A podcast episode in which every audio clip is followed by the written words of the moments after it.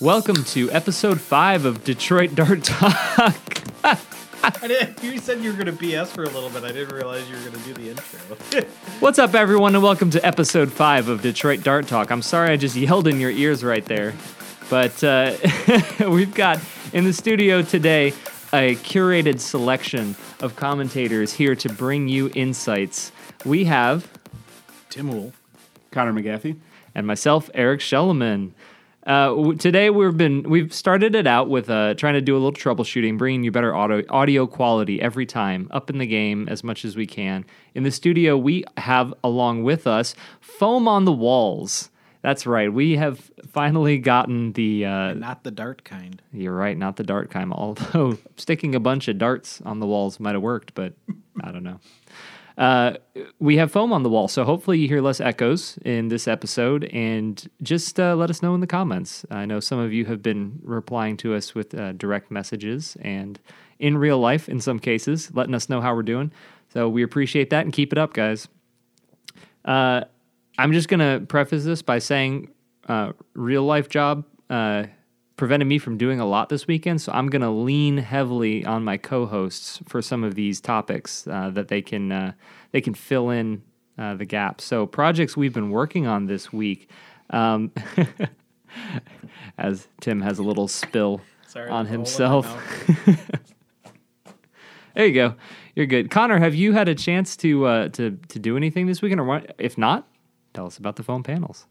Uh, yeah, I did some things today uh, this week. Uh, yeah, I went to the Foam Factory. It's like a almost an hour's drive, but it worked mm. out. Did all in one trip. I have a lot extra foam panels. So how does that I'll work? How do they uh, sell foam? It's like a massive warehouse, and uh, mm-hmm. it's I've researched them, and every like YouTuber's like, you got to do the Foam Factory. And I looked them up, and they're like a local company. So I was like, I'm just gonna nice drive yeah. out there. Um, yeah, they do all kinds of foam stuff, not just like the acoustic treatment things, but all kinds of things. Do they but carry uh, dart stock material? Can we get like a round tube of foam? And oh. I don't know. Make our own halflings. Like, hey, can you guys make some darts for us? That would never be price competitive at all, but no. you know. Uh, yeah. One of the things that it could be cool for, and something I've never understood uh, because, I don't know, I guess I was out of the loop, but at the last End War, which we often reference because it's an event we all did together, so we've all seen this, but at End War, people were running around with giant Nerf darts that uh, they oh, had yeah. people sign. And I thought that was really cool, but I have no idea where they got them from. They looked a little bit bigger than pool noodles, for sure. So the diameter was, was not pool noodle material unless it was a special type, but I, I hadn't seen those before, and I thought it was really cool, so that might be something we could make from the Foam Factory. One of the ones I saw was actually three D printed. The whole thing? The whole thing. Okay. Yeah. I mean, so mm. it was plastic? Yeah. Like, like it was, and it was big too. It was probably, I don't know, dinner plate sized diameter. There are times when people, and I know I've fallen guilty to this, if you have a three D printer, it doesn't mean you need to three D print everything. You know, there are there are better better materials than three D printing for many things in life. So Uh, yeah, we actually it might be, it's an hour drive, but I probably would go check that place out just to see what they have. I love supply warehouses, places where you can get materials like foam, for example, and it's probably a reasonable price if you're getting direct from the manufacturer. So, so when you say a warehouse, are you talking mm-hmm. like you walk in and like they just have like racking and you can go pick stuff up like at Home Depot or Lowe's, or like, like there's high-low like, zooming all the way around? It was like The, the secondary part. Wow. It was a warehouse, and I thought I was expecting some kind of like giant foam store, like a Home Depot. Yeah. I walk in, there's like nobody, and it's like there's a couple like couches, and I just found someone. I was like, I don't know what I'm doing. Yeah. Like, you kind of feel like you're not supposed to be there. That's exactly what yeah. it felt like. But they had a sign uh, that said it open to places. the public, so yeah. I figured I was in the right place, and I was like, I need these panels and some bass traps. They're like, okay. So it was a pretty quick trip once I got there. That's so exciting. I, yeah. I love places like that. That's... And I got to thank you for the, what was it, the Super seventy-seven glue? Yeah. Oh, yeah, yeah. That was the best. Yeah, well, none have fallen off yet, have they? No. Perfect. It was very easy to so set up. So what we're referring to is um, how do you attach foam panels to the wall? There's a lot of different ways to do it, but many of them people end up saying they fall off the wall. So pins, thumbtacks, nails, whatever, it pulls through the foam. Um, suggested uh, to use Super seventy-seven glue. And actually, the cool thing is we'll have to post a picture of this, is that all the panels are at angles. They look like diamonds on the walls, and they're actually artistically laid out. Yeah, Thank well you. Done. Just yeah. eyeballed it. Just did it. I love the, the couple that are wrapping around the corner. Yeah, I'm glad that worked yeah. out. Yeah, because I was like, I don't feel like cutting these, so I just shoved them into it, the corners, and they still worked out. Of organic feel, alien but organic. Yeah, it looks really unique. Yeah, I like it. Didn't take too long. Are you going to do some on the ceiling eventually too? I don't think? know. I, I guess I have to measure out, see how many I have. Um, probably not, but I could do some kind of design up there. Mm. You could paint the panels like an old school pizza, like a pizza restaurant. I feel like it's only pizza restaurants who do that. Yeah, have you ever been to a restaurant that had a painting ceiling that didn't yeah. serve pizza? No. I no. don't know. I, I, I know, what you, know what you're talking about, where like, you know, different classes of schools and stuff will come yeah. in and they'll have an autographed. Uh, yeah, yeah, yeah, exactly. It's always a pizza place. Actually, I think one of the Coney Islands up by where I grew up did it. Yeah, that's... So. Uh, anyways, we tangent there, but that's yeah. okay. Uh, Other than that, uh, just working on the website uh, mm. for um, putting in an online store. It's basically made, but I just have to make sure it's going to work with like with this the can't talk with the um, system I use for taking payments and stuff like that. Because I'm using a sep- I'm using Squarespace, but I use Square for my transactions. Right. So I got to figure out a way to keep track of inventory, basically. Sure. So uh, when you upgrade to the the uh, the Shopify, or so whatever their support level is, you know, that I'm sure you're on that that support. Whatever they have, the included support, and uh, it gives you the Shopify access. Uh, with Square, they give you like three options that you can use for an online store. Mm-hmm. With Squarespace, it's literally just, you just do it on the website and you yeah, just link yeah. your uh, PayPal to it. We've been doing that right now. That's why I know about the, well, my business partner has been doing that while I was gone. So we've run into some of these inventorying systems and things that they have. And um, yeah, so the, maybe we can talk about that off, yeah, let's, off the yeah, air. We'll because, figure that out. Yeah, there's, we've, he's, he has been, he showed me last night to kind of catch me up because I was out of town um, on what he's been doing. And part of that was inventory tracking. Uh, and, and adding items to the website for sale. So it's not, it, it looks so easy, but it's not at all easy. Yeah, I just wish I didn't, when I started my business, I didn't use Square and I used like Stripe or something like that. Then. Yeah. But anyways, that's what I'm working on. Yeah, for sure. So that's a, a lot of the work you don't see kind yeah. of projects. So what you got, Tim? I uh, I finished up a long time uh, uh, desire Um, in one of my hammer shots. You know, I arguably have too many hammer shots. I have two uh, that are uh, done up with the uh, Orange Mod Works O T A C kit, and then I have two that uh, have uh, the Gavin Fuzzy eight-round cylinder in it. They have the Blaster Parts uh, hammer and trigger, and then they have the Black Steel Props handle covers. Um, and I have rather small hands, so the Blaster Parts um, trigger and hammer is a little bit big for me to quickly pull as a sidearm, prime and fire one-handed. So they're they're more kind of, I don't know, display pieces, or pull them out for pistols only rounds where I'm going to use a, the pistol more as a primary. And for a long time, I've been eyeing the um, the barrel kits that uh, various people have uh, done reviews on. And uh, I got my hands on the Maliang three D and Yang uh, H S oh four prototype, which is a very small barrel, like a snub-nose type blaster. Not to interrupt, but that's how you say the name? Maliang three D and Yang. No way. Yeah. Can I see that? It's right there. Huh. I didn't. So that. So I'm sure many many of the listeners have seen Maliang. They post things all the time on Facebook, on Reddit. They get reposted by someone or paid to post on Reddit. And this actually says Maliang three D and Yang, so it's like they added a business partner. I've never seen that. Well, and, all right, so and underneath the Picatinny tack rail, it has that, but it's Maliang three D and Yang Nama. Mm. So Yang must be th- the nickname that that partner goes by. That's cool. I've never yeah. seen that before. They always just refer to themselves as Maliang. Yeah, but uh, I had been eyeing this uh, this particular barrel to add on to one of my hammer shots for a long time. And so now it's got a barrel, it's got the the handle scales, it's got the metal hammer and trigger. It's got the eight-round cylinder, so it, it's a full-out, you know, something I would pull out for pistols rounds or for uh, uh, Trouble in Terrorist Town or something like that. So I'm really happy with how this came out. It looks really cool. Yeah. I also think it's funny it says prototype on it. Yeah, so. Prototype oh four. So did you get a special one? No. No, they, they refer to this as their prototype oh four. Oh, okay. Their, I was going to say, is that the fourth one? Then they just sold you their, their back stock? No, they've got, uh, I don't know, probably six different barrels you can mm, get at this okay. point. You know, the one that Drac reviewed, you know, probably two years ago. They've got the one that they call their, I think, Magnum that's, uh, you know, much more full-bodied and looks kind of sci-fi-ish. Yeah. Um, it actually is, it's small enough to be complimentary. Yeah. Um, I think it looks pretty good. Yeah, the uh, the one that Drac reviewed is much longer, and uh, I don't know, almost makes it too long, at least for me. So, but I'm really happy with how this turned out. I had to do a little bit of shaving on the barrel, cause, or on the, uh, the body, because once you add the barrel, it kind of cinched things up in a mm-hmm. way that it hadn't been before, and the cylinder was uh, was uh, binding up some. So. so what purpose does this serve for you in the grand scheme of your seventy hammer shots?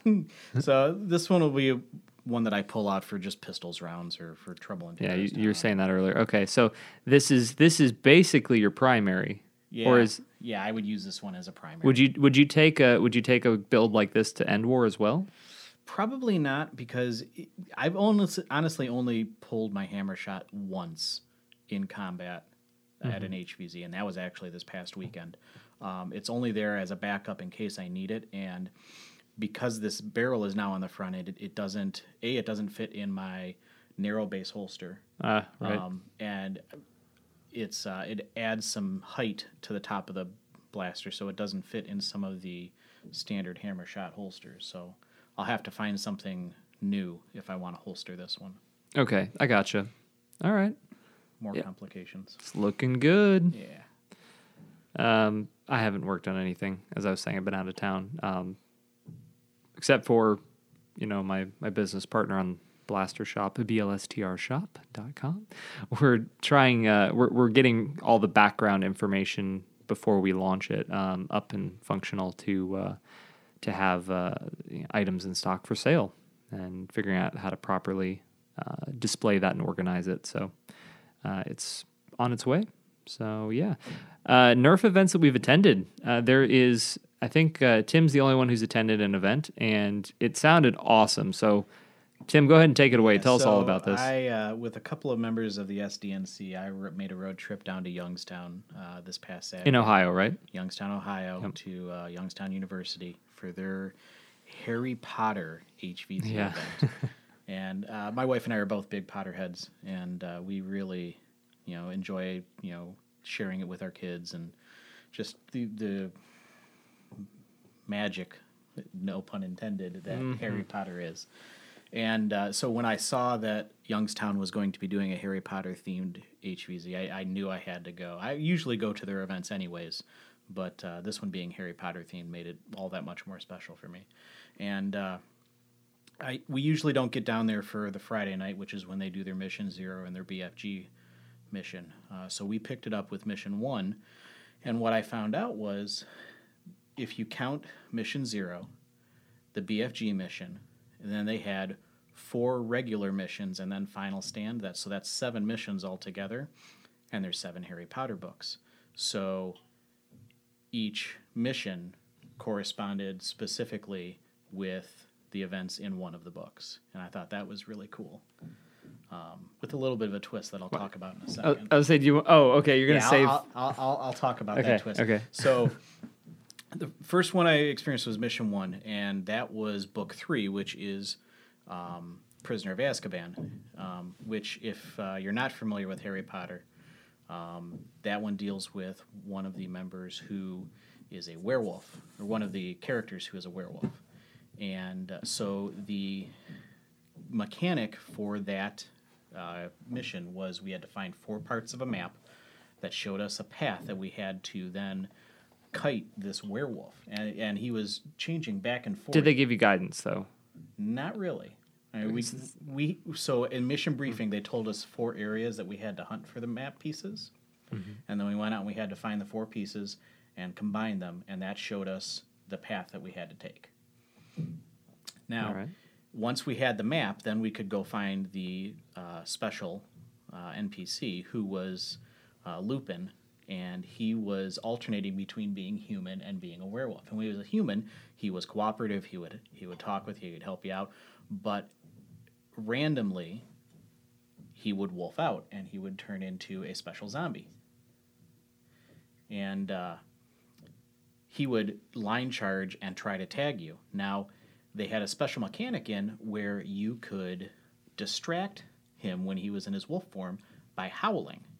So if he got close to you, someone that was, you know, maybe fifty feet away could howl, and he would then go after that person. Mm-hmm. And then once he got close to that person, then another person that was in another area of the field could howl to distract him. So using that howling technique, we had to lead him along the path that was on the map and then uh, get him back to a certain point. So was he a, a werewolf for a long period of time? Like, what um, are we talking about? Minutes? Seconds? Probably about a minute. Okay. He, he would alternate between... And some people were thinking that there was actually a um, a trigger word, because it seemed like every time we said the name of a special, because there were there were several tanks out there. There was a boomer.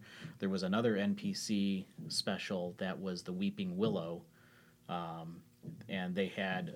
Uh, one of the moderators just pool noodles taped all over him. And so he was acting as a block between one pinch point, and you had to try and get past him.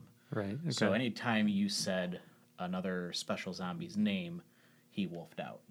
That was actually the mechanic? Yeah, that's well, ah. we believe. No, nobody ever confirmed that, but it seemed like every time the name okay. of a special was said, he wolfed out. Right. So... Um, that's a cool idea, though. Yeah. I, I have a f- really funny image in my head of this guy... with pool noodles taped yeah, all it, over. I, I hope there's pictures, and I'll, if I find them, I'll let, I'll share them. Um, so then that was mission one. Mission two um, was three mini games, because uh, that would put us in the fourth book, which is the Goblet of Fire, which mm-hmm. is Harry competing in the Triwizard Tournament. So there was um, we played Quidditch, and some of the player, some of the humans had to actually play Quidditch with each other, and then other humans. Uh, we had to defend them from the zombies that were trying to get onto the field while they were playing Quidditch. Um, we had a mini game where we had to get through certain uh, guarded areas to get to put our name into the Triwizard Cup. And then uh, there was... Uh, it is escaping me now what the third mini game was. Uh, but anyways, so that was the second mission. Was It was several mini games and, and moving around campus and dealing with that. And then... Uh, After that was the Order of the Phoenix, which yeah, I'm I'm forgetting what they. I had. Just remember angst and lots of it. There was so much angst in that book. There was a lo- oh, Dolores Umbridge was following us around campus and and uh, giving educational decrees. So and, you shot her a lot, right? No, if we shot her, she would vamp out and uh, or not vamp out, but she would. Uh, turn into a special and kill us. Would have been worth it. I would have shot. So apparently the B F G mission gave one player a Basilisk Fang that would take out anyone special. Mm, okay. But by the time Dolores Umbridge was on the field, the person who had the Basilisk Fang had died, so we didn't have access to it anymore. Aww. Yeah. Um, so then mission four, we, we all get back to um, the briefing room, and we're getting ready to start mission four. And uh, Bogue, who is their uh, their president right now, gets up, and at this point, this is when he announces that uh, you know we're fi- we're going book by book, and if you've been paying attention, you know, so this brings us to The Half-Blood Prince, which is my favorite book by far, and we're gonna do it all. We're gonna f- hit all of the plot points. We're gonna uh, do all of you know we're gonna we have a really big long mission here. And in the middle of him describing everything that they're going to do, a hooded mod, pretending to be a Death Eater, pops his head in the room, points a wand at Bogue, and goes, Avada Kedavra! And Bogue falls over on the floor dead. Because for those of you who aren't Harry Potter fans, that is the killing spell. Avada. I used to know the page that Dumbledore died on because there were some jack jerks or... They're bad people who would wear a shirt that said Dumbledore dies on page seven hundred thirty-one or whatever uh, it was, something like that. They'd go around and just That's, that that was the be- that was my first like internet trolls experience. Of course, I read the book as soon as it came out, yeah. but you know the uh, yeah. beep holes.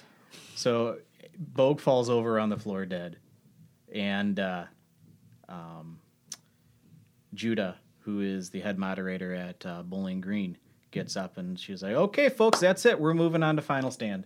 So the entire fourth mission was just a, a red herring just to Sixth get that mission. Avada Kedavra joke in there. So that, yeah. that was hilarious. We all just lost it when that happened.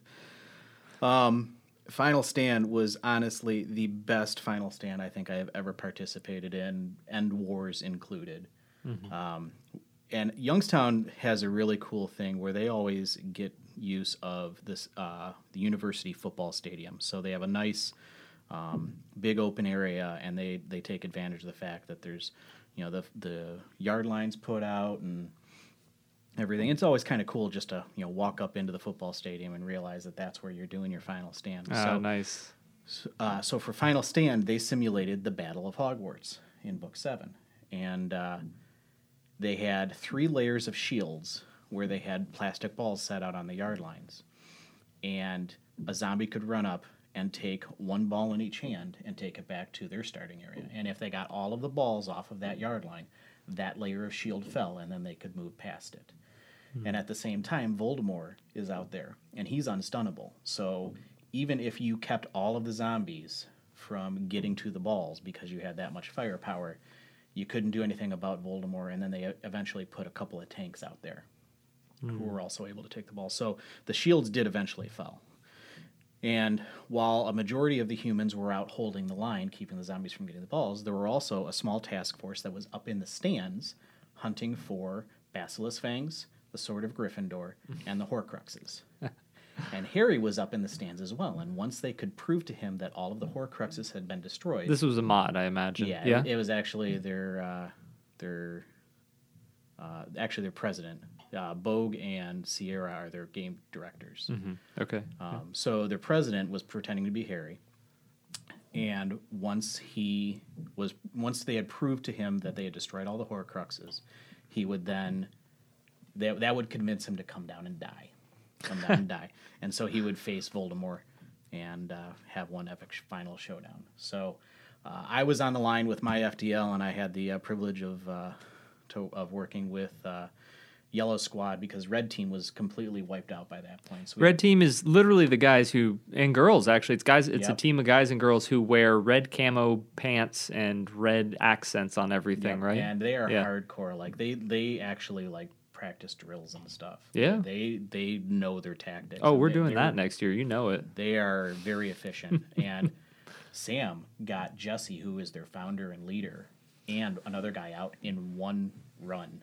So they, in, I think, mission two or three. Oh, no, it had to be mission one because he did Troll Squad because none of the starting zombies showed up. Sure. So in mission one, Sam got their leader and another guy out.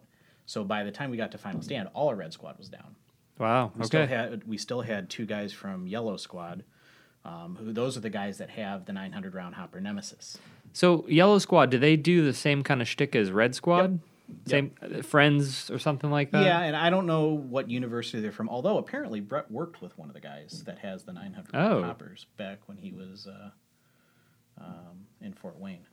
Yeah, that that's ridiculous. I'd like to see that yeah. nine hundred round um, hopper. So in addition to their nine hundred round hopper Nemesis, they also brought a huge military surplus bag mm-hmm. out that just had drums and magazines and... and extra um, Nemesis hoppers and just plopped it down on the field. So as we were holding line, if we ran out of ammo, we could run over to their bag and slap a couple more mags nice. On our loadout. So we spent quite a bit of time and rained quite a bit of foam. Uh, the first shield was at the thirty-yard line. So as we had to fall back to the final uh, shield point, we were looking back towards where the zombies were, and just the, from the thirty-yard line to the end zone was just a sea of foam. We we cool. literally, yeah. I mean, I think I counted, I unloaded fifteen uh, eighteen round mags, a thirty round drum, and uh, it might have even been more than fifteen, eighteen round mag. But I had eleven on my person, plus I, I took a few of theirs and unloaded them, plus one of their thirty round uh, Infinite drums. And it got to the point where I was actually down to using my hammer shot and scavenging rounds off the ground because I ran out of every piece of ammo. Wow. Yeah. But um, that's amazing. Yeah. It, we we on it, we went into it feeling like we might be able to win, but they they had enough adjustability on the difficulty with Voldemort and adding tanks and whatnot that Harry didn't end up standing a chance. Poor Harry. Yeah. Well, he's supposed to lose, right? Yeah, and but he died and destroyed the last Horcrux in himself, and then came back to life, and then Voldemort caught him and killed him again. Yeah. So, well, that's not how it goes. Well, that's how it went this time. Unplayable. Completely unplayable. Um, but huge shout out to uh, to Bogue and Sierra and all the mods at, at Youngstown for putting together an amazing H V Z event this past weekend. You know what's awesome about that? You are talking about it, but I haven't I haven't seen it anywhere, mentioned anywhere on Reddit or Facebook or whatever. Uh, everybody's been talking about Ragnarok Oktoberfest. And yeah. and even then, I'm not sure how much these specialized H V Zs get publicized. But I'm glad you're telling this story because it sounds really nicely done. It, it um, was a, a very, very well done H V Z. Yeah. Um, I, I didn't enjoy the one I went to in April as much, and that was that was what they call a survival-tational, so it was a bit slower paced. There wasn't uh, breaks in between missions. You kind of just were out there for the entire day, um, alternating between PvP and uh, dealing with the zombies. And it was, you know, it wasn't really my flavor, so mm. getting back to a, a more traditional, as I've come to know it, H V Z this time was was nice, and they really pulled out all the stops. Cool, yeah. So, sounds great. Yeah, it was a great time. I just want to point out a little bit, I thought this was interesting. So Ragnarok Oktoberfest, I don't know if there's a history there or if this was the inaugural. This um, is the first one that is as big as they did it. They they have held okay. it in the past, but it was in a different area and nowhere near as big as what they did this time. Interesting. I, I thought it was interesting that they decided to do the um, human... What's what's their term? I, I call it H V H V Z, but I know it's not the, the commonly accepted name. Um, humans versus humans versus zombies. See, I know that as survival-tational because that's what Youngstown uses. Okay, so that particular format of play, um, that's what we play here for basically our main games. Uh, our main, what would we call that? What's the game mode called uh, that we do? Zombie Deathmatch. Zombie Deathmatch, right.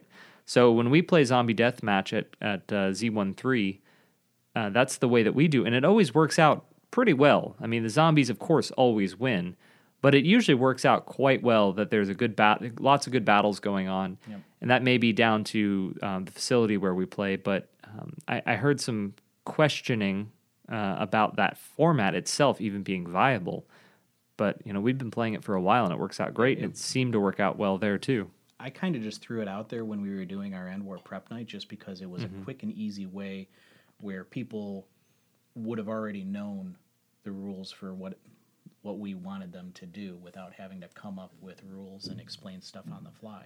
Yeah, It was sure. pretty straightforward. You get hit, you're dead, and you become a zombie. Yeah, it's easy to understand. You're right. Yep. So, uh, yeah, Club Z thirteen, uh, October twentieth, coming up this weekend. I can't wait, man. Yeah, I'm pretty excited for it. Halloween um, edition. We're debating, right now we're debating on our costumes. We're trying to go for something fairly low effort because we didn't have time to prepare. So, um, but we're going to do costumes. Do you know uh, what you're going to be? I just wanted to grab like, honestly, I just wanted to do like uh, animal, uh, what are those, animal pajamas. Uh-huh. Nice. But I, Michelle sounds like she wants to do something a little more fancy than that. Oh. So our, I, I'll tell you our original idea. I don't think we're going to, we're not going to do this, but. Our original idea was to come as a Nerf dart and a rival ball. That's good. And we figured out how to do it. Um, and then we decided like a rival, whoever has to be the rival ball is going to have a not a very fun time because they're going to be bumping into doorways and yeah. people and be actually playing would be really tough. Oh, that'd be hilarious. Yeah. So oh, you should do that. Yeah. So my family, we always do family um costumes. So like two years ago we did Star Wars. I was Vader, my wife was R two D two, my daughter was Leia. My, what? My uh it's backwards. My oldest son was um Luke and my younger son was Yoda. Um last year we did Marvel. Um so I was Deadpool, my wife was Black Widow, And then we had Spider-Man. Um, what was Milo? Spider-Man, Iron Man, and uh, my daughter was Thor. Okay, cool. So this year we're doing Harry Potter, ironically enough. Ah, I'm, I'm being Lupin, and my wife is being Tonks, and then my kids are being Harry, Ron, and Hermione. Nice. Um, that's uh, that's. I mean, so the kids are still into Harry Potter these oh days. Yeah, oh yeah. Oh really? Okay. Oh, yeah. My son is. Um, my, that's my wife and my oldest son's thing is she reads him a chapter every night. Okay. Yeah. So they're almost done with Order of the Phoenix, but my costume for our family thing won't be ready by the time Saturday rolls around. Oh. So I, I think I'm going to pull out last year's costume because that'll fit kind of the Deadpool costume. Yeah, that'll fit yeah, in with that the tactical gear and stuff. Yeah. Good fit. You're going to come with baby legs?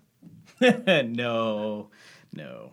I want to see those baby legs. No, it'll be. I, I saw it's going to be pretty cold this weekend, so going to come around like uh, you know. By the time we leave, it'll be in the thirties, and yes, we are in Detroit. It's cold. Yeah, we'll have the heat on. This location has heat, it, which is nice. Uh, so we're going to actually condition the air a little bit. A little bit for you guys. You don't want to go too warm because you'll sweat regardless for sure. of the time of year. I, I was thinking that it's going to be. Yeah, it'll be comfortable. Oh, very. Oh. But once you leave, you know. Yeah, it's all, gonna be cold out there. You can't guarantee the external yeah. temperature of the building. Yeah. Well, it's a good thing about costumes is um, you coming get warm. Yeah, coming from Florida, I always I couldn't wear costumes because it's always you know ninety freaking degrees at Halloween. Not really that hot, but uh, eighties. At on, on Halloween every year. So wearing a costume, it just gets miserable and gross. You think about all the, whoever plays Mickey and Minnie down at Disney World. Oh, God. Oof. Don't even want to go talk they, about that. Don't they have, like, special cooling suits? Well, they've got, like, a fan, the... and they can have cool shirts, but I know everyone, not everyone uses a cool shirt, and, and definitely, you know, not all of them have fans. It's, Jeez. yeah, rough. Rough way to, to live, but that's, you know, how it goes. Uh, when you live in Florida, everything's a little... Your perspective on things is different. Kind of like up here in Detroit, your perspective on cold is a little different. So about the environment that you're in, uh, you'll find the you'll find that everyone has adapted to it. So, yeah. Uh, today's topic, we decided uh, we want to talk a little bit about tactical gear. And everyone in Nerf... It seems like Nerf... Everyone likes to have a little bit different um, setup in terms of what they wear for each event. And the nature of Nerf is that we have multiple types of loadouts. You have dart loadouts. You have even... I'm hoping people get to short dart loadouts soon, and that's what I'm going to talk about. But uh, you have rival loadouts, and I'm sure there's some weirdo out there with a Vortex loadout. Uh, comment on... Buff Daddy.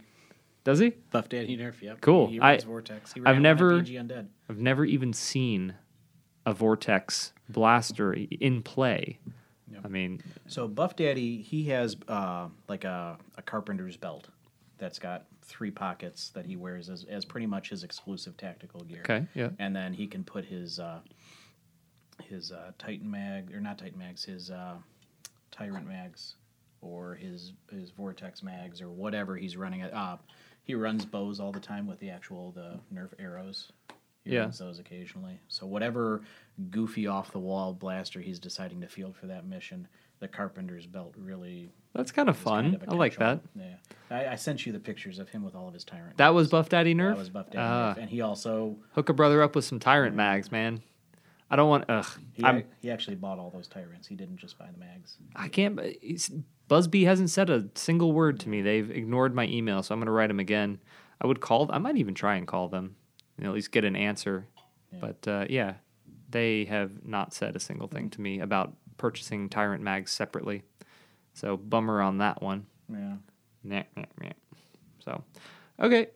Uh, tell us more. Sorry, I was like no, I was about fine. to change the so, subject there. Um, so, I'll I'll jump into my tactical gear, and it's evolved over the years. And, and that's one of the, the points I wanted to, to really touch on is that don't be afraid to evolve and, and change your gear to find whatever's going to work best for you.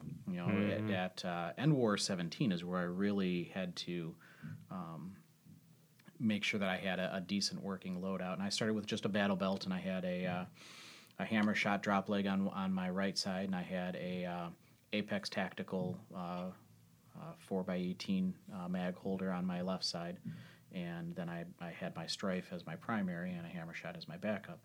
Um, but for End War this past year, I had the F D L by that point, so I knew I was going to be shooting a lot more foam. So then I went with the full vest. Um, always going with the narrow base holsters. I love narrow base. They're a great product. Uh, they, they're a lot sturdier than uh, the uh, free ones that are available out there. Not to knock what uh, Foam Blast and, and Michelle have put out for the community at yeah. large. But uh, I, I totally agree with you. It's nice that they've put those out there and that they're free, but when you actually see the, the narrow base holster next to it, I don't know if it's a matter of thickness, um, but especially the, the narrow base holsters have a little more um, a little more meat where it counts. So they the parts that the edges where uh, you need a little bit of guidance to get the mags in, they've got just ever so slightly um, nicer design to guide the mags in and have a little thickness there, so you're not chipping off corners or whatever. Uh, they're well done. Yeah, my only yeah. complaint is that they're P L A, so you and they're expensive. They're they're expensive, but they're worth the money. Yeah. Um, but they're P L A, so I gotta be careful about where I leave yeah. the. And then again, I I always have to check myself when I when I start talking about Nerf, or you have to think about it in, in the grand scheme of things. Nerf is it's a cheap hobby. It is absolutely. Nerf, Nerf is, and I've said this in private chats things, but I like cars. I can my I've spent you know one item. For a car costs more than everything I've ever spent on Nerf. Mm. It's yeah, yeah, that's a very good point. Wheels yeah. and tires, more than I've ever spent on Nerf. Yep, and you know, in the grand scheme of things, having to worry about what I do with my loadout isn't as big of a deal when you think about the fact that my two primary blasters are an F D L and a Caliburn, mm-hmm. and those are completely three D printed, so I have to take care of those as well. So either I'm taking everything in, or I'm taking nothing in, and then I have a huge pile of slag the next morning. Yeah. Mm. So that's got to get the higher quality products going in the Nerf yeah. industry. So, but uh, my current loadout consists of the Condor M C R four uh, battle vest with the uh, hydro pack on back. Um, I have a, just a generic battle belt that I picked up that I, I sewed a strip of Molly on the inside so that I can help keep my dump pouches and um, and various things where I want them, and they're not sliding around at all. Um, and then, depending on my need for additional ammo, I will still run my Apex Tactical drop leg um, to get those extra extra few magazines of ammo. Which, and that's kind of um, the H V Z. Yeah, that's, that's you're not my wearing H V Z that loadout. For I don't load. usually no, I don't usually wear the the uh, drop leg holder um, for our Z thirteen nights because our matches are so quick. I usually don't get. Yeah, you don't need it. Plus, we, we're going to, again, speeding up that time. We don't have time to reload every single dart in every single magazine. Exactly. We need to get more games in. Yep. Um. So, but, uh, you know, I mentioned that I have the uh, the corresponding hydro pack for the, the Condor M C R four, and, and that was something I really wanted to touch on is, you know, don't just worry about what you're going to put on your vest for your blasters, but you need to worry about the environment and the t- amount of time that you're going to be out there. You know, everybody loves to shout hydrate or dihydrate when they're out, uh, you know, playing mm-hmm. at End War, and and water is a huge thing to, to keep your uh, your mind on so that you're you're getting ample fluids. But uh, you also need to worry about sun protection. So I wear a, a boonie hat whenever I'm out playing outdoors, um, so that I can pull the brim down and keep the sun off of my my ears and my nose and whatnot. Um, you need to have, you know, worry about where, you know, if you're going to be carrying your phone and your wallet on you, uh, where you're going to be able to put those that are safe. And luckily the, the Condor vest has pockets built into it to put those.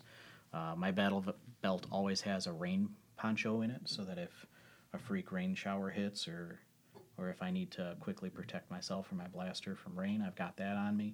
Um, and you know, as I mentioned, both my primary blasters are three D printed, which doesn't always have the smoothest corners. I just want to point out what you said about the, the rain poncho. You said it, you kind of just glossed right over. That's a, a really good idea for anyone with an electronic blaster or anyone who just, I don't know, wants to stay dry. Yeah. It's kind of a cool thing to and add to your, your, that is your all, kit. Yeah, I've got one little pouch on my battle belt that it's always in there. You know, sometimes I'll tuck a map of wherever I'm going to in there as well, but the rain poncho is always there. I haven't had to use it yet, but it is there in case I ever do. And it's just a very small, very thin, lightweight one that I could quickly pull out and throw over myself if I needed to. Sure, yeah. Um, but the last thing I was going to point out is gloves. You know, I have a pair of Uh, they're just baseball gloves, and they happen to have an orange digi-camo print, which my F D L has as well, so they kind of tie in and match. But uh, uh, especially with three D printed blasters, or, you know, if you're out in the heat and sweating a lot, you know, getting that extra little bit of grip and protecting your uh, hands from getting blisters from repeated, uh, you know, priming and, and, mm-hmm. and holding um, what might be a rough When edge. I play with my Caliburn, I can't play without it, without a set of gloves, yeah. for example. Yeah, and that was partially what made me start to incorporate that was the grip on the Caliburn. It, it's it's a comfortable grip in and of itself, but there still are some rough parts on mm-hmm, it that it for will, sure. will irritate my, my hand. So I've I've got those gloves that I, I don't ever play without. Even once I turn bro, into a zombie. Bro, get calluses, bro. Get strong, bro. Even once I turn into a zombie, I usually leave the gloves on just to... Yeah, I like gloves. Yeah. Good for good for protecting yourself while hopping over walls or yeah. if you're a zombie, I don't know. Yep. So. Not touching the sweaty, disgusting skin of humans. yeah, that that kind of wraps up. That, that yeah, that kind of wraps up. And I talked about my gear. I talked about the, the points I wanted to. So, so what are some points that you ran in? Some pain points. What are some things you felt the need to change over time? Well, one of the things I recently changed is um, at End War I picked up one of Project F D L's uh, mag holders, which. Is a derivative of the F D L's mag well, so it's got an actual mag release uh, lever on it, so to help keep them in. Uh, and I had that on my belt, but what I was running into was that uh, the open exposed top of the magazine, I kept working darts out, and so I'd go to pull one of those mags, and it'd be half empty because I had dropped mags as I was moving around on the field. So, um, you know, parts of my, you know, each each individual part of my tactical gear works great on its own, but once you start to have a battle vest that sits very close to your belt and, and sometimes your drop leg holster, uh, they don't necessarily work in tandem with each other. You know, I, when I added the uh, the vest onto my loadout, I got tried to get away from wearing the drop legs as much as possible because I really felt like compressed and, and confined, and, and mm-hmm. losing the drop legs um, freed up some of that mobility and made the, the entire rig more comfortable. So, um, you know, it, it's mostly just how things interact with each other, I think, is is my biggest... And uh, you keep your, your sidearm is basically on your belt, not on a drop yep. leg. Yeah, I moved yeah. it from the drop leg to the belt so mm-hmm. that if I need to, it's still on my right side. I can pull it, prime it, and, and shoot gotcha. With one hand. Yeah. Cool. So. That's uh, you, you've pretty much optimized your setup over time. Yeah, it's optimized for me right now. You know, six months from now, I might decide that something isn't working how I want it, and I'll I'll start playing around with it again. So I would say I'm in the middle of my setup right now and my, my quest for figuring out how to carry things, ac- yeah. you know, optimally. Uh, I have a uh, Condor Tactical Ronin chest rig, which I think is one of the more common uh, ca- magazine carrying setups that people use, but... At least it's what I found when I was getting into the hobby. But I, I personally have found that I'm not a huge fan of a number of items associated with it. So now you mean the Ronin in specific or just the Condor? Ronin in specific. I will say when it comes to Condor, everything they make is really nice quality and their price does not reflect it. I'm sure they make everything in the cheapest possible factory in another country because the what they produce, the quality is way too high for what they charge. Um, I, I just I don't get it. Every all the materials they use and the buckles and everything are awesome. Yeah, uh, very durable. Scratched up the paint or the actual color, not the paint. The uh, color of the fabric holds up great over time. Use, wear, things like that. Um, we've actually been doing experiments in dyeing, and we've managed to dye the belts um, to change the color. But the nylon is they use this six hundred D nylon or mil-spec nylon.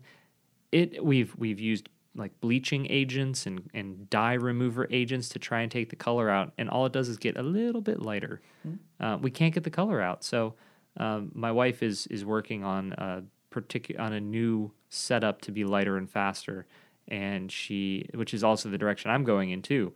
Um, her new setup, she ripped off the or an, we have a test belt that we're testing all kinds of stuff on.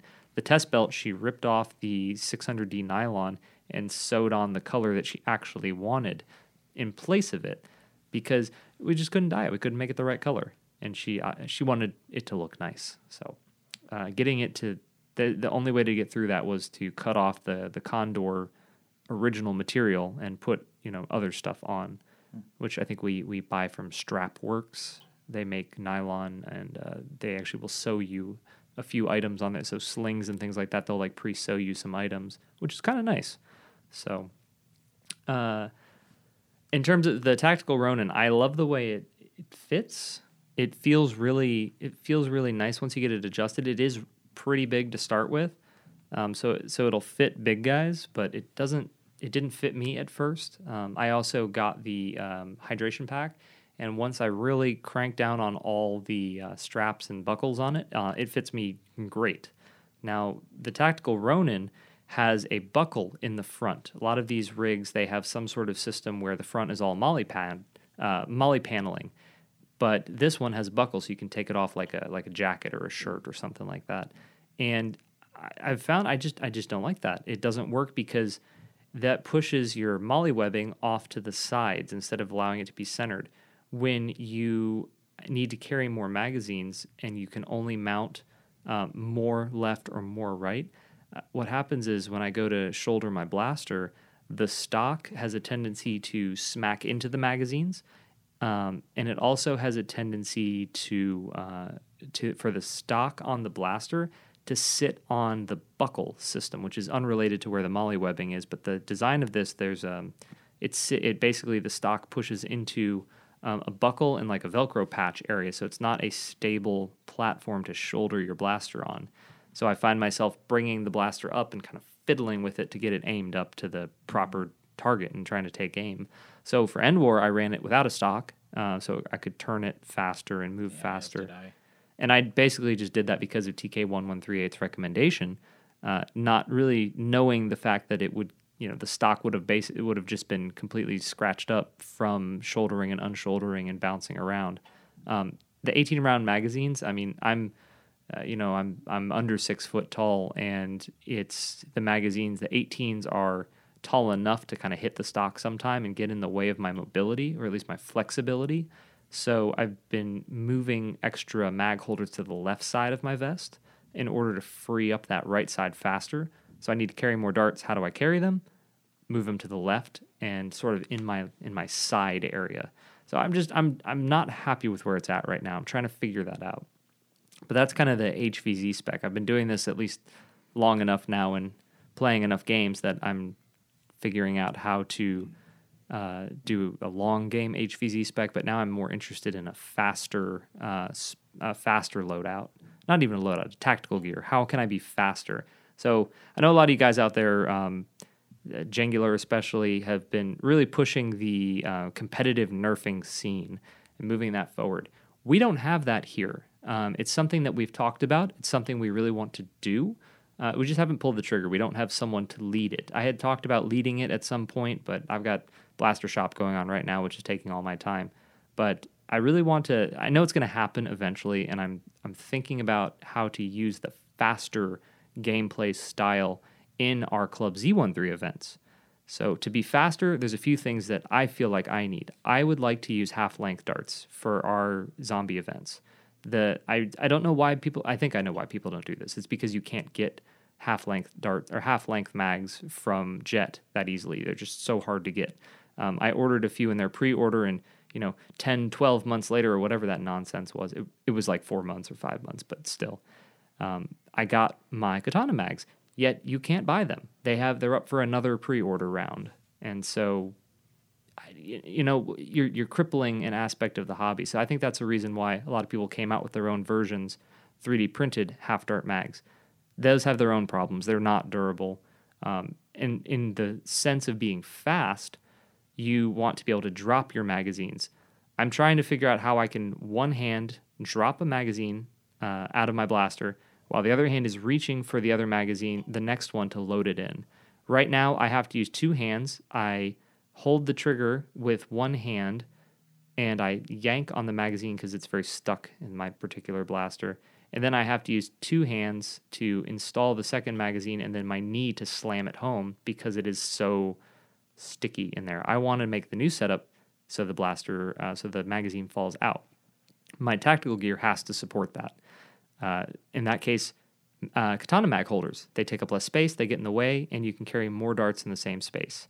Um, with the, I'm not sure one hundred percent on the rules of the Blaster Tag Association, They seem like they want to limit the number of darts you can carry per game, which is fine with me, because then I can carry even smaller, the same amount of darts in a smaller space with Katana mags. I think the, the standard is fifty darts per person. fifty darts, so yeah, you know, you're you're gonna. Uh, my darts don't come to that number very nicely, but uh, maybe a couple in a in a hammer shot secondary, or something like that. But carrying four magazines from Jet, you know, no matter how you feel about them, it's it's a very viable option for a competitive type of setup.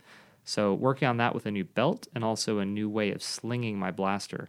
So uh, I don't have that in yet, and I'll report back on how that works when I actually have this um, single point sling vest where I can drop the blaster, just completely take my hands off it if it jams, runs out of ammo, whatever, draw my sidearm faster than I can insert a new magazine and keep on playing. Mm.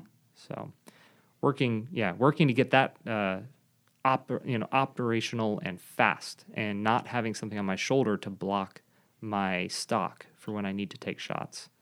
So heading in that direction, um, and really diverging to have an H V Z specific setup and a fast mobile setup that we can use for games in the club and for eventual competitive nerf whenever we get to that point. Hmm. So, gotcha. Yeah, that's where I'm at with my loadout. So, and also moving to a hammer shot. I have a Kronos right now that I love.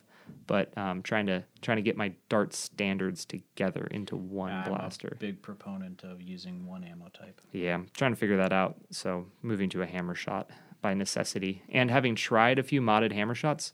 So a P S A to anyone who has been who has tried a hammer shot and thought this is absolute trash, which is how I felt at first, because whenever you go to prime it, you tend to lightly tap the trigger and it and it pops a dart out like half a dart length out of the, the cylinder. Um, that happened to me all the time. Uh, when you put one of these modded kits in there, either the blaster parts or the Orange Modworks kit, the trigger does stiffen up a little bit, so the re- the catch release is, has a little more force behind it, and you don't end up getting these accidental um, half discharges or whatever you want to call it. Uh, at least that's what I'm finding. So, yeah. Uh, Connor, uh, can we go on to you? Unless you have any questions. um, well, I'm looking forward to talking about the future of nerf, maybe it, like the competitive mm-hmm. part. I think we should save that for another. Yeah, I would like to podcast. talk about that in an episode, because um, I'm, I think as a, I don't know, maybe as adults or whatever, as anyone, um, that's where I'm really excited about. We get really competitive when we play in the in the club here. It's there's nobody's just well, people are out there having fun, but nobody's just like la-di-da walking around. Everybody's has I think a, it's inevitable. I we just have to have to make sure there's like standards on the wall, like mm-hmm. you yeah. know, just sportsmanship and all that kind yeah, of stuff. Sure. Um I think enough people would probably play, I don't know about regularly, to have a I practiced. think it would have to start off as like an event, like not so much a weekly thing. Mm-hmm. Yeah. Um maybe like a quarterly or twice a year or even once a year mm-hmm. kind of thing. Um yeah. Right it on. could be like here's like the East Coast National tournament, here's the West Coast National tournament, and then a third one that's I don't know in the middle. Well, we technically are the Midwest, but yeah. Um, no, I'm excited to see where that goes. I think there's going to be something happening in the next year or two. Now something you've been like running, yeah, yeah, exactly. So, um, um, but so you've been running a Nemesis and rival rounds, which is completely different than what we're doing. Have you thought about switching? I'm going to go, uh, you know, the dual wield of the Prometheus is my mm-hmm. next uh, yeah. No straps. Uh, no straps. Raid, you know, no, just kidding. Ugh. That's um, why you've been working out, right? I'm training for uh, End War next year to dual wield the Prometheus. Um, get you a shoulder uh, rig so you can wear two more on your shoulders. Exactly. Yeah, four mm-hmm. of them. Remote one big button, I just yep. pound my chest and it just, they all shoot. Like, like Iron Man. Yeah. I like that. Um, I'll probably end up sticking with Rival. Yeah. You know? Um, so at End War, I... Plenty of people do. I ran... Um, I had a uh, side strap Kronos on my leg, and I did the pro... Um, I'm sorry. I also had a Nemesis, and I also had an um, Artemis. That's how I started off. I ended up losing the Artemis and losing the Kronos and just went straight Nemesis. You were hilarious. And then I ended up yeah. losing the... and I know you probably shouldn't, but the Hydro Pack, I felt like the games were not that, the missions were not that long where I felt I needed it. I lost the gloves. I went very minimal. I ended up just doing the Nemesis and just that mid-strap with the paintball. The paintball pod pods, yeah. yeah. Pod tubes. That's and I was like, and I was like, that was and that was the day three, and I was like, I wish I kind of did this the whole time. Mm-hmm. Although it's very lightweight. And what we might think about you for next year is about with just several dump pouches, because the, the Yellow Squad guys, one of them was using a nine hundred round pop- hopper. The other guy just had all of the different stock hoppers that they had collected from their four or five Nemesis, and he kept the spares in dump pouches. So like he, entire, yeah, entire, like entire hoppers. Oh, so he had like five hoppers on him, one on the blaster whew. and four in dump. I feel pouches. Like that might be kind of clunky though. Yeah, that's know? what I would think too. How do you? I run? Did, I never like came really close to running out of ammo either. Yeah. Um, I was just very smart with uh, loading up those tubes like as we were yeah, going to the next so point. So that that belt had three in it, and it actually has enough uh, like straps and stuff to hold. I think like six more. Okay. Maybe. So. Yeah, I mean. I don't know what I'll be running end, end War next year, if something new comes out or, or what. I'll definitely bring the Nemesis and Prometheus and maybe try a day with just the Prometheus and try a day Nemesis and day three figure out what I want to do. But it was a pretty simple setup for me, and I, I thought it was fine. It was all stock. Um, yeah. For anyone listening that thinks you need all this gear, I would say the bare minimum, you know, for a rival setup, as Connor said, just a way to hold a couple extra um, rounds, like an old paintball setup. Somebody, you probably know someone who will give you one, because plenty of people have them from when they used they're to play. They're also quite cheap on Amazon. Yeah, and they're think, quite cheap. I think Tom got his battle belt with with four hoppers or four pods for like twenty-five dollars. Yeah, well, next year I'll I'll bring all my nem or my voice is cracking. I'll bring all my Nemesis. Uh, I don't know. We don't know where it is. So if we're flying, I'm not bringing all of them. But if I'm driving, if it's drivable, I'll just bring all my Nemesis, and people can can borrow them if they want. Put Dart Club stickers on all of them. Yeah, yeah. Throw the branding around. Yeah. yeah, it's cool. Dart Talk stickers. Yeah, one on each side. Yeah, yeah, on your hoppers.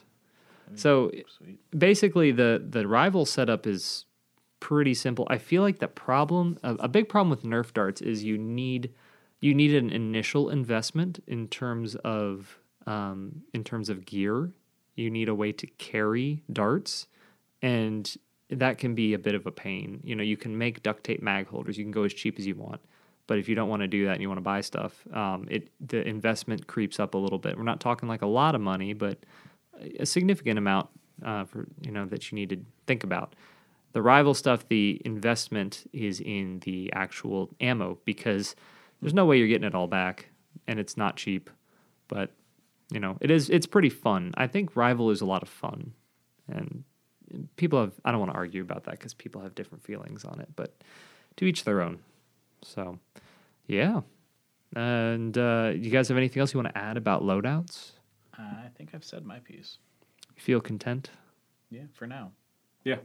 I'm sure this is We want to hear your one. voice more. Come my on. voice? I know, I know. I'm sure this is only part one in our tactical gear and loadout discussions. Oh, yeah. I, I cannot wait to try a half-dart loadout, and I'm sure someone is out there doing it, but I haven't seen it much at all. Bradley Bradley Phillips, yeah, I was about to say Bradley Cooper. No, he's an actor. Um, Bradley Phillips over in Australia, I, I know he uses lots of half-dart mags, but I've never looked at his loadout up close. Uh, but I want to try that with a flywheeler and see how it goes. I think I'm going to have a little bit of an issue with accuracy um, because I'm used to the F D L, and uh, I think going to a strife, I will probably lose some accuracy, and I, I don't know. We'll see how I feel about that, but uh, we're playing pretty close quarters in here. If we were going to go outdoors and have a, a longer range battle, I think I'd still go with the F D L, uh, just in a sort of a different setup, um, you know. Got things to consider. I got to try all this, and that's the exciting thing is as the hobby evolves and moves, there's reasons to try all these different things. All these half-dart adapters that have come out for your different blasters, awesome. You know, they're not fully accepted yet, but uh, I, I'm going to see if I like them, and if I don't, I'll just go back to full lengths. So see how that goes. All right, guys. Uh, shout-outs. You guys want to want to shout-out to anybody about anything at all? Well, I already shouted out the... the mod team at Youngstown for a great H V Z. I think uh, that's probably all I have sure. myself.